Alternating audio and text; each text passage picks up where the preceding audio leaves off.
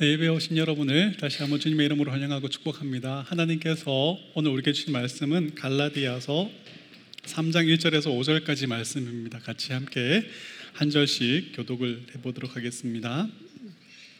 어리석도다 갈라디아 사람들아 예수 그리스도께서 십자가에 못 박히신 것이 너희 눈앞에 밝히 보이거늘 누가 너희를 꾀더냐 내가 너희에게서 다만 이것을 알려 하노니 너희가 성령을 받은 것이 율법의 행위로서냐 혹은 듣고 믿음으로냐?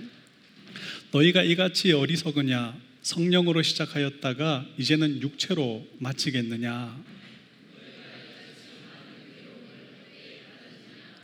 과연 헛되냐? 같이 읽겠습니다. 너희에게 성령을 주시고 너희 가운데 능력을 행하시는 이의 일이 율법의 행위에서냐 혹은 듣고 믿음에서냐? 아멘 갈라디아서 여덟 번째 시간입니다. 누가 너희를 꾀더냐라는 제목으로 하나님의 말씀을 전하겠습니다. 어, 갈라디아서는 세 부분으로 나눌 수가 있습니다. 첫 번째 부분은 1장에서 2장까지로 어, 바울이 자신의 사도됨을 변호하는 내용을 담고 있습니다. 두 번째 부분은 3장과 4장으로 행위로 얻는 구원과 또 믿음으로 얻는 구원을 비교하면서 믿음으로만 구원을 얻을 수 있다라는 이 복음을 설명하는 내용입니다. 세 번째 부분은 5장에서 6장으로 믿음으로 의롭다 얻었다. 어, 이 복음이 그리스도인의 삶에 어떻게 적용되어야 하는지를 설명하고 있습니다. 우리가 앞부분 1장, 2장에서 알게 된 것이 무엇입니까? 바울이 갈라디아를 떠난 지 얼마 되지 않아 거짓 교사들이 들어왔는데 이들이 다른 복음을 전했다라는 것입니다.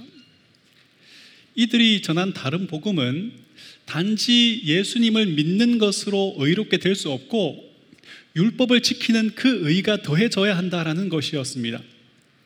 이들은 사도 바울의 사도됨을 부정함으로써 바울이 전한 복음을 떠나게 했습니다. 이에 대해 바울은 자신이 다른 사도들과 마찬가지로 예수님께 사도로 택함을 받았으며 자신이 전한 복음도 예수님께 계시로 받은 것임을 알려주었습니다. 이것이 자기만의 착각이 아니라는 것을 예루살렘 총회에서 있었던 일과 베드로를 책망했던 그 일들을 통해서 설명하였습니다. 바울이 하나님 아버지와 예수님께서 세우신 사도인가 아닌가? 바울이 받은 복음이 예수님께 받은 것인가 아닌가? 왜 우리가 이런 설교를 들어야 합니까? 왜 우리가 이런 것까지 관심을 가지고 알아야 합니까? 이런 건 그냥 성경을 연구하는 목사님에게나 중요한 것이지 우리에게는 중요한 것이 아닙니다. 그냥 우리가 살아가는데 도움되는 이야기나 해주세요. 이런 마음이 들지 않습니까? 그런데 여러분, 성경은 이 문제를 아주 중요한 문제로 다룹니다. 우리가 꼭 알아야 하는 것으로 다루고 있습니다. 바울이 예수님께서 세우신 사도가 아니고 바울이 전한 복음이 예수님께 받은 것이 아니라면 그가 전한 복음은 불안 것일 수가 불완전한 것일 수 있고요. 그 복음 위에 서 있는 교회는 불완전한 진리 위에 위태하게 서 있는 것이 되어 버립니다. 그런 교회라면 모래 위에 지은 집처럼 하나님의 심판을 견디지 못할 것입니다. 하지만 바울이 예수님께서 세우신 사도이고 바울이 지난 이 복음이 예수님께 받은 것이라면 그 복음 위에 서 있는 교회는 비가 오고 홍수가 나도 하나님의 심판 앞에서도 안전할 것입니다. 저는 새생명교회가 예수님께서 택하여 세우신 사도 바울이 예수님께서 계시로 알려주셔서 전하게 하신 이 복음 위에 견고히 서서 구원의 복과 즐거움에 참여하는 교회가 되기를 축복합니다. 바울이 갈라디아에 머물며 복음을 전했습니다.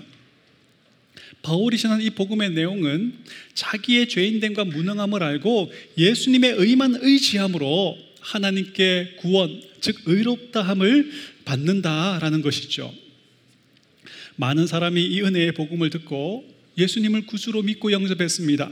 하나님의 자녀가 되었습니다. 바울은 이 말씀의 종들에게 이 교회를 맡기고 다른 곳으로 갔습니다. 얼마 되지 않아서 예루살렘에서 온 유대인들이 자신들을 유명한 사도들의 제자다라고 소개를 하면서 구원을 얻기 위해서는 믿음만으로는 부족하고 할례도 받고 율법을 지켜야 한다라고 가르쳤습니다.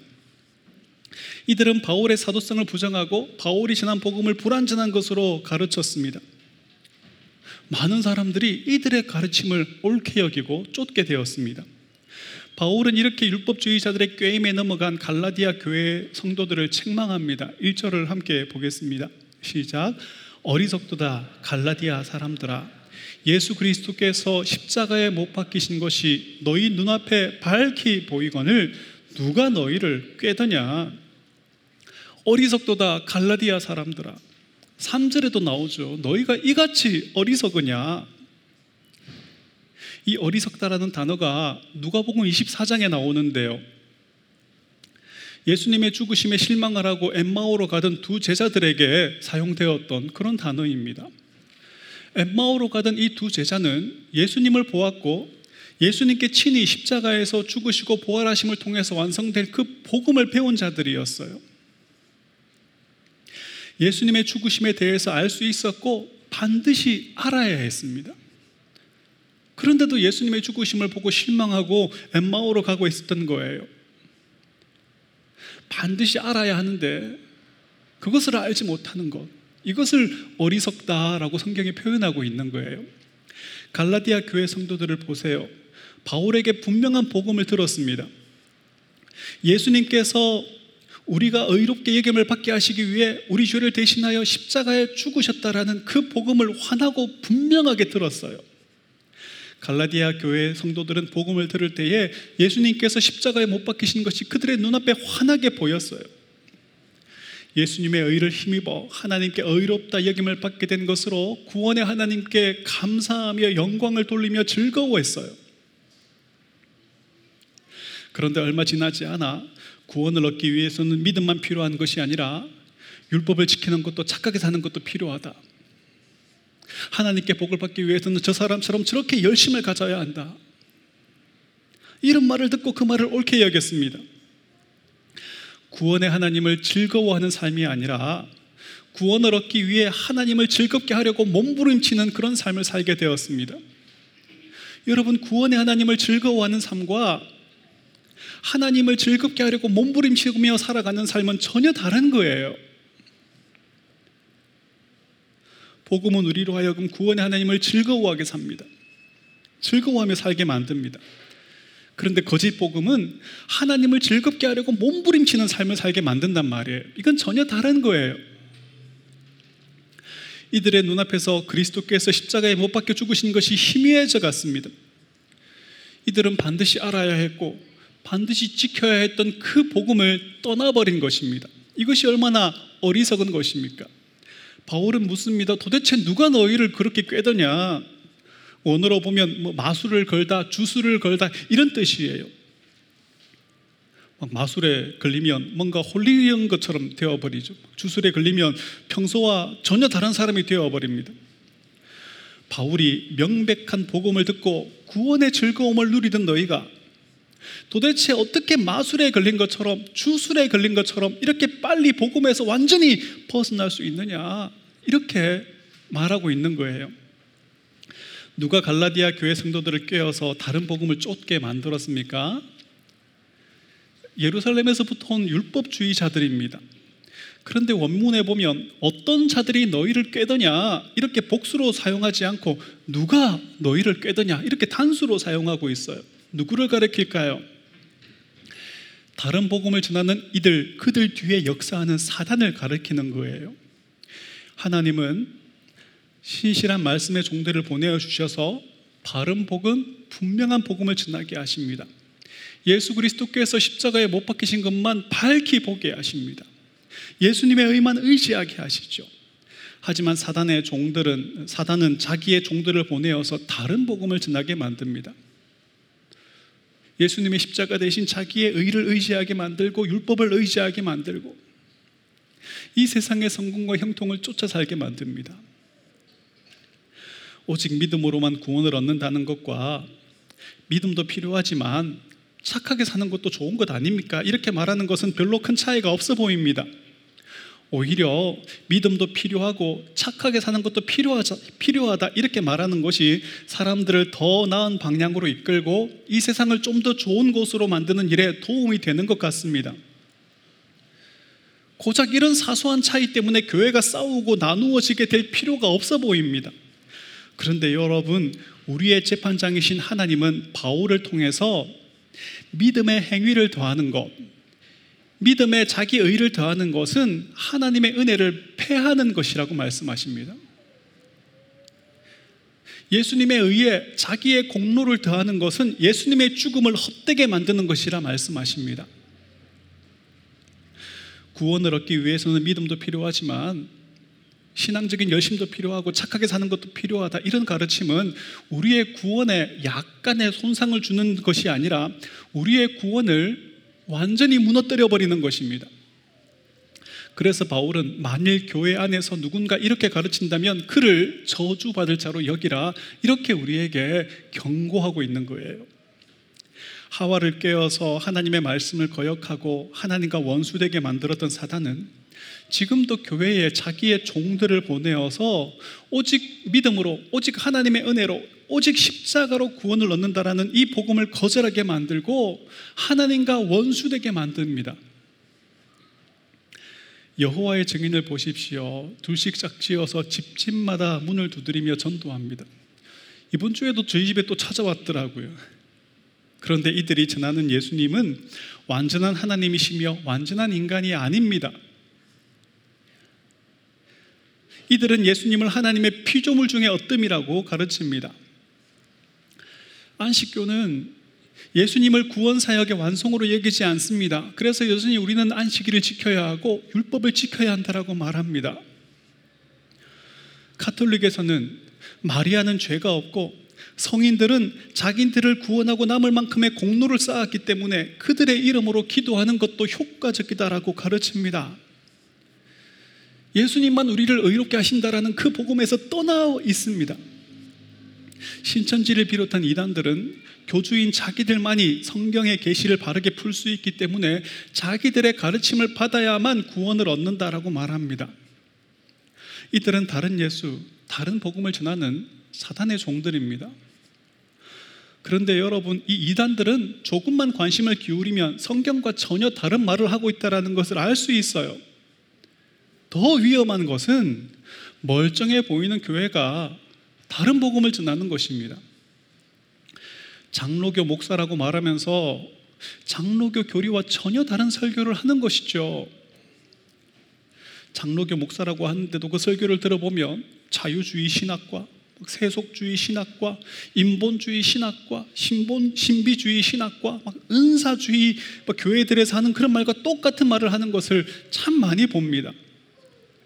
구원을 얻고 문제를 해결받고 복과 형통을 누리기 위해서는 하나님이 원하시는 의, 하나님이 예뻐하실 만한 열심과 노력과 정성이 필요하다라고 말합니다. 저 사람 봐라. 저 열심으로 하나님께 이런 것을 받아내지 않았느냐. 당신도 그 열심을 만들어서 하나님께 나아가서 조르면 준다. 이렇게 가르칩니다. 이 땅에서 열심히 헌금하고 전도한 만큼 천국에서 좋은 집에 살게 된다. 이런 말을 합니다. 열심히 졸라대면 신비한 영적 체험을 할 수 있고 은사도 받을 수 있다라고 말합니다.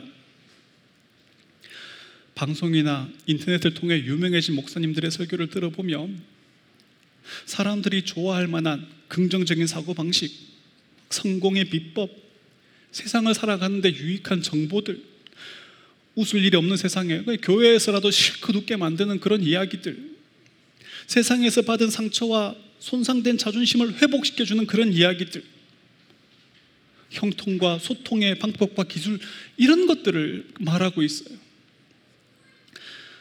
음, 알아두면 세상에 살아가는데 유익한 것들이죠. 그런데 여러분, 교회는 세상을 향하여 이런 이야기를 들려주라고 세움받은 곳이 아닙니다. 주님은 우리를 향해 너희는 세상의 빛이라, 너희는 세상의 소금이라 말씀하십니다. 흔히 우리는 이 내용을 이 세상에서 빛과 소금처럼 꼭 필요한 존재가 되라 이런 것으로 이해하는데요. 더 깊은 뜻이 있어요. 빛이나 소금은 다른 것으로 대체할 수가 없는 거예요. 여기에 핵심적인 내용이 있어요. 사람들을 즐겁게 만들어주고 막 그 상처와 자존감을 높여주는 것은 교회만 할 수 있는 일이 아니에요. 다른 곳에서도 얼마든지 할 수 있는 일입니다. 사실 목사보다는 심리학을 전공한 분들이 훨씬 더 전문적이고 효과적으로 할 수 있는 일들이잖아요. 왜 목사가 그런 흉내를 내고 있는지 저는 잘 모르겠어요. 그런데 여러분, 복음을 전하여서 하나님께서 친히 택하신 자들을 구원해 내시고 하나님께서 구원해 내신 자들을 그 믿음과 소망을 견고케 하여서 그 구원을 완성해 내는 일은 교회만이 할 수 있는 일이에요. 구원 얻은 새 언약의 백성들이 하나님께서 행하신 그 놀라운 일들을 듣고 그 구원의 하나님을 높여 예배하는 일은 교회만이 할 수 있는 일이에요. 너희는 세상의 빛이라 소금이라 이 말씀은 교회는 다른 것 하라고 세워진 것이 아니라 복음을 전하고 하나님 우리의 구원을 위해 행하신 그 일들을 선포하고 그 하나님을 높여 예배하는 유일한 곳이다라는 그런 말이에요. 교회가 이 일을 하지 않고 교회가 이 일에 힘을 쏟지 않고 바자회, 뭐 자선 사업, 지역 봉사, 뭐 사업 박람회, 뭐 연령대와 취미가 비슷한 사람들의 커뮤니티 역할만 열심히 하고 있다면 어떻게 되겠습니까? 주님 어떻게 말씀하십니까? 마디란 소금은 쓸데가 없어서 밖에 버려져서 사람들에게 밟힐 뿐이다. 이렇게 말씀하시잖아요. 교회가 바자회하고 봉사활동하고 친교활동하면 안 된다. 이런 말이 아니에요. 교회가 이런 역할을 잘해왔습니다. 특히 이민교회가 이런 역할을 참 잘해왔죠. 큰 교회들은 지금도 이런 역할을 잘하고 있어서 뭐 매주 많은 사람들이 찾아오죠. 하지만 이 봉사와 친교의 일 때문에 교회가 본질적으로 해야 하는 일이 무엇인지, 하나님께서 교회를 세우신 이 본질적인 목적이 무엇인지를 놓쳐버리면 안 된다라는 거예요.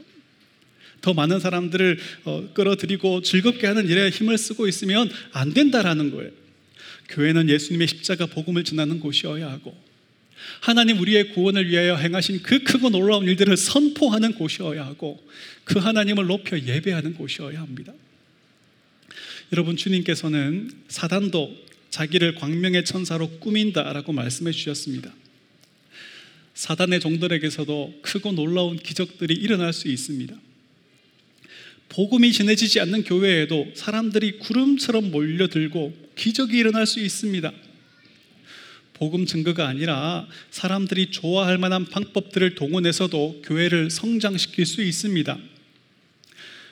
전도를 경쟁시켜서 전도왕에게 굵은 금목걸이를 걸어주는 그런 교회도 제가 보았고요. 목사에게 돈을 받고 어, 병 고치고 사업도 번창하게 해주는 신령한 목사라는 소문을 퍼뜨려서 교회를 부흥시켜주는 그런 이야기도 들었습니다. 우리를 꾀려는 사단의 종들이 너무 많이 있습니다.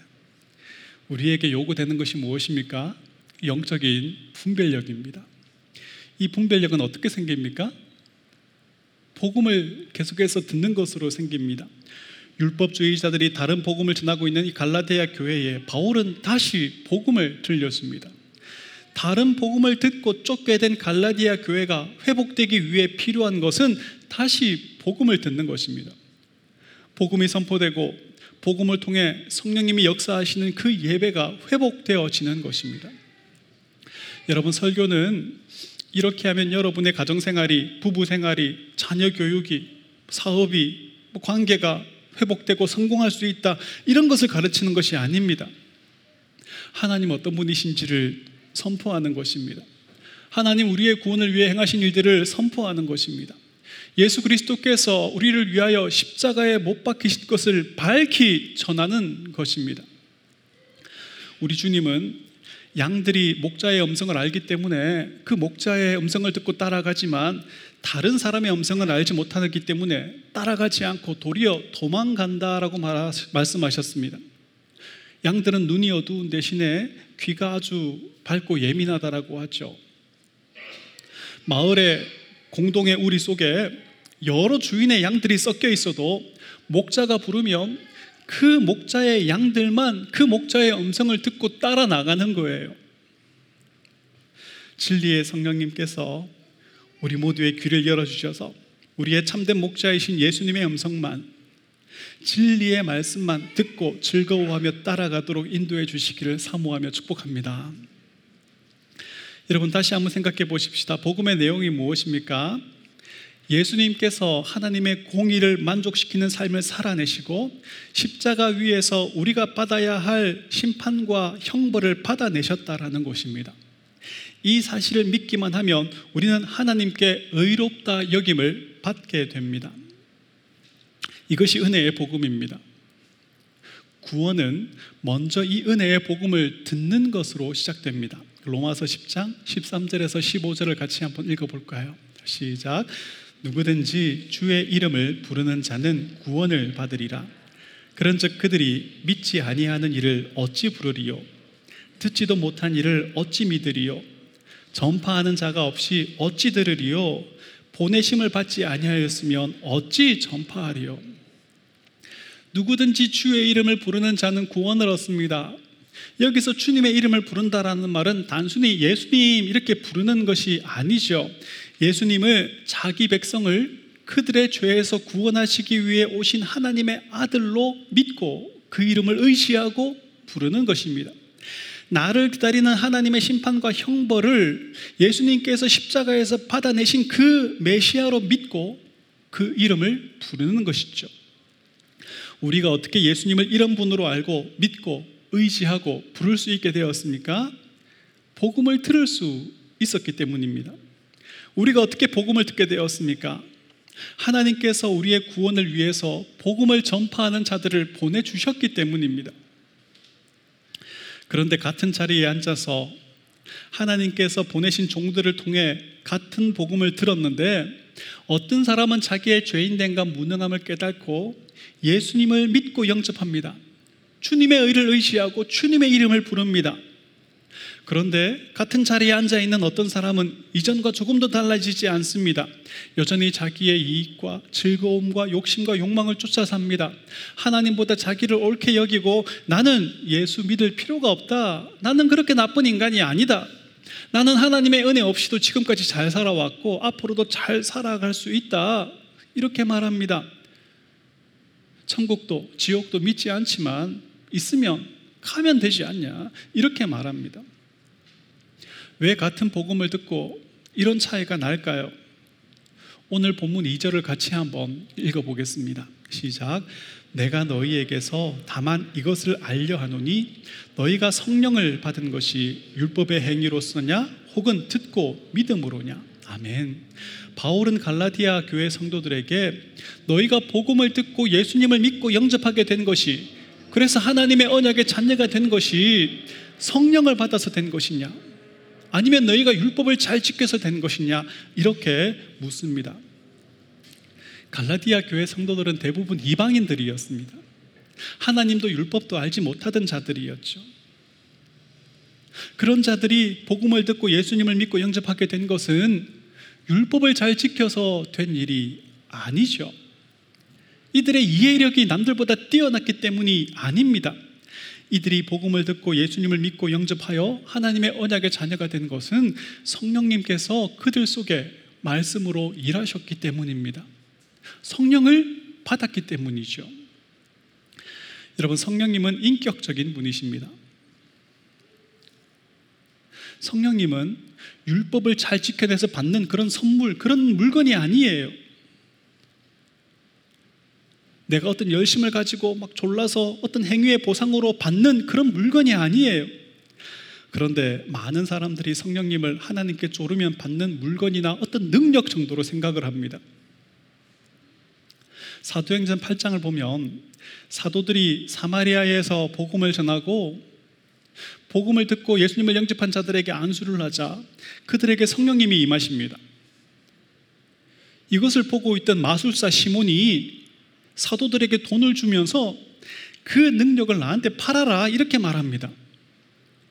베드로에게 무서운 저주와 책망을 듣게 되죠. 여러분 그런데 이 마술사 시몬뿐이겠습니까?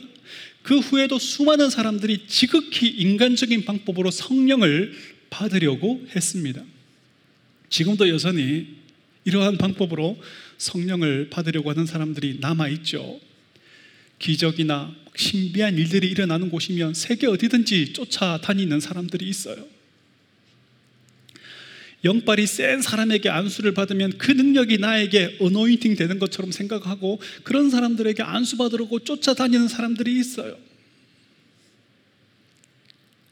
방언 못하는 사람이 있으면 그 사람을 둘러싸고 같이 방언으로 기도해 주면 이 사람도 방언을 받을 수 있다 이렇게 생각을 하죠. 무당이 이 영험한 산을 찾아가서 신내림을 받고 영적인 기운을 키우는 것과 똑같은 방법으로 성령을 받고 그 힘을 키우려고 하는 거예요. 성령님을 이 이 무당 잡신과 똑같이 만들어 버린단 말이에요.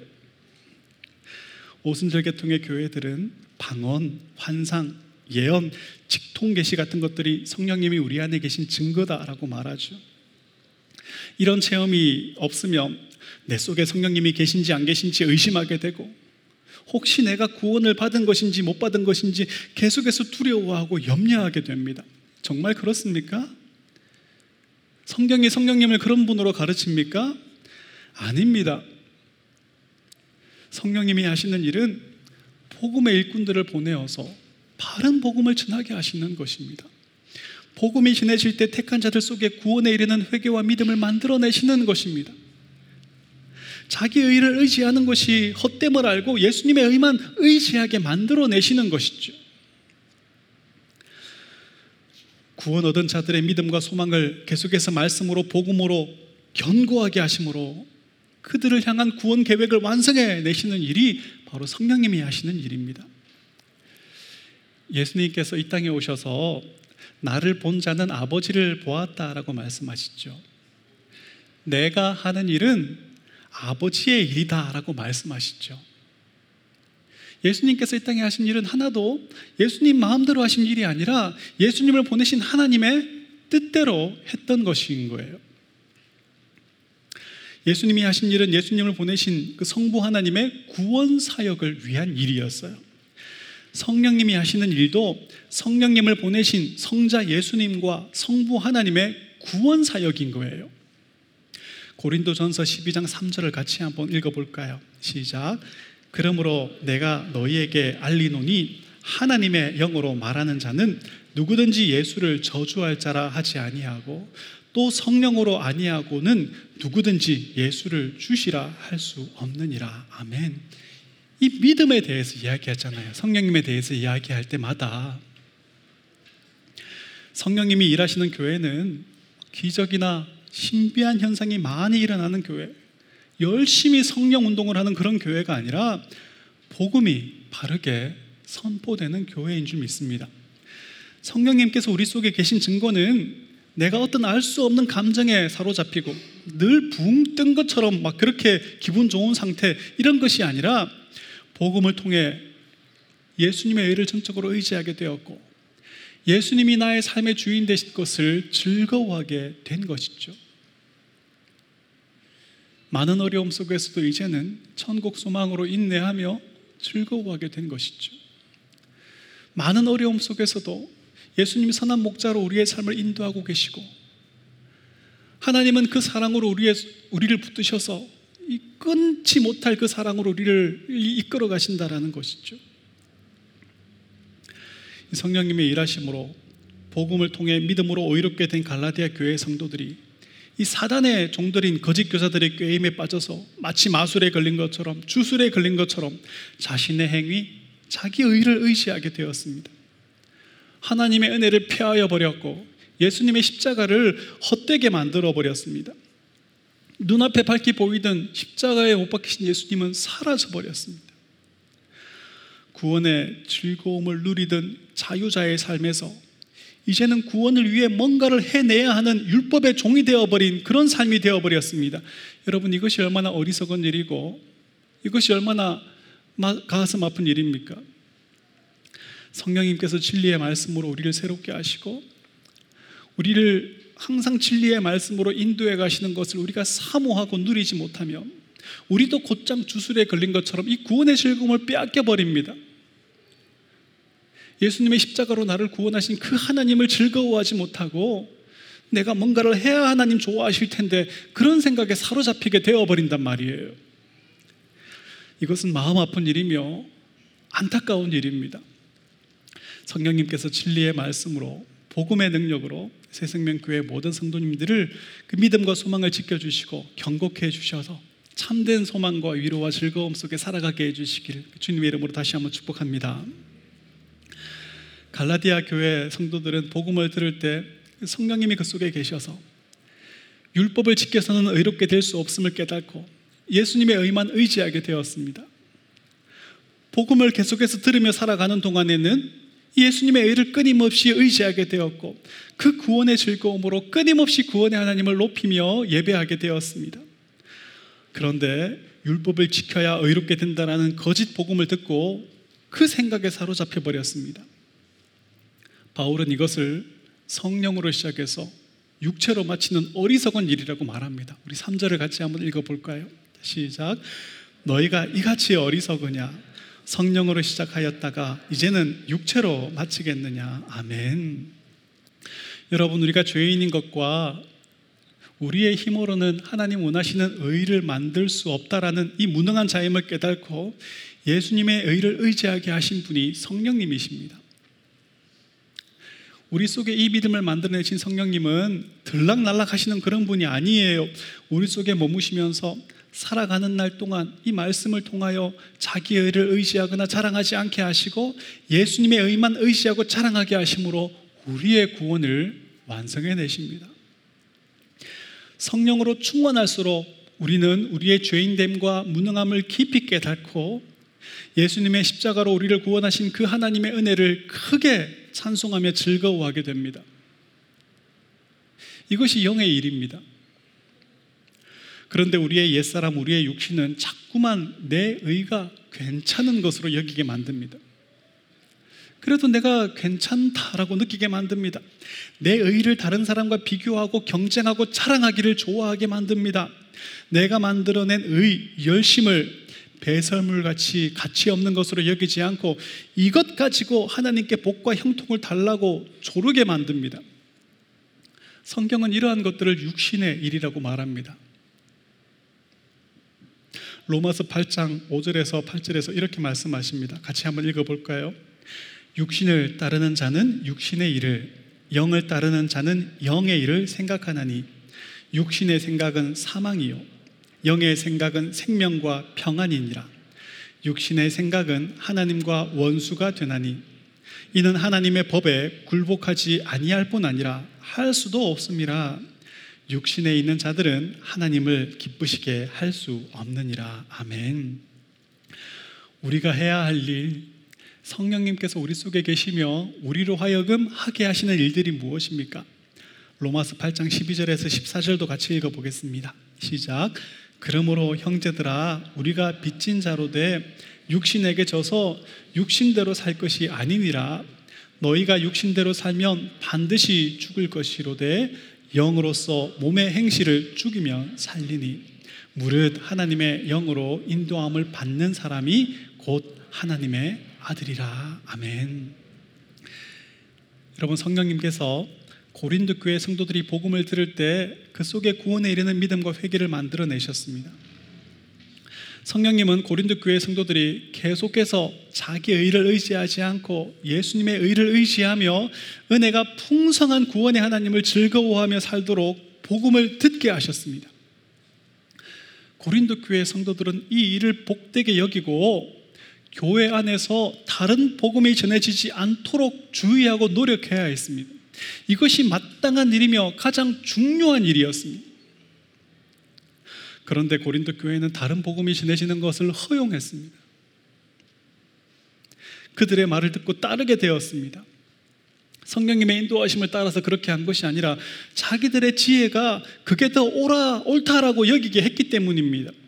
그 결과 예수님의 십자가를 밝히 보며 구원의 하나님을 즐거워하던 그 삶에서는 멀어지게 되었고 육체를 의지하고 자기의 의를 의지하게 되었습니다.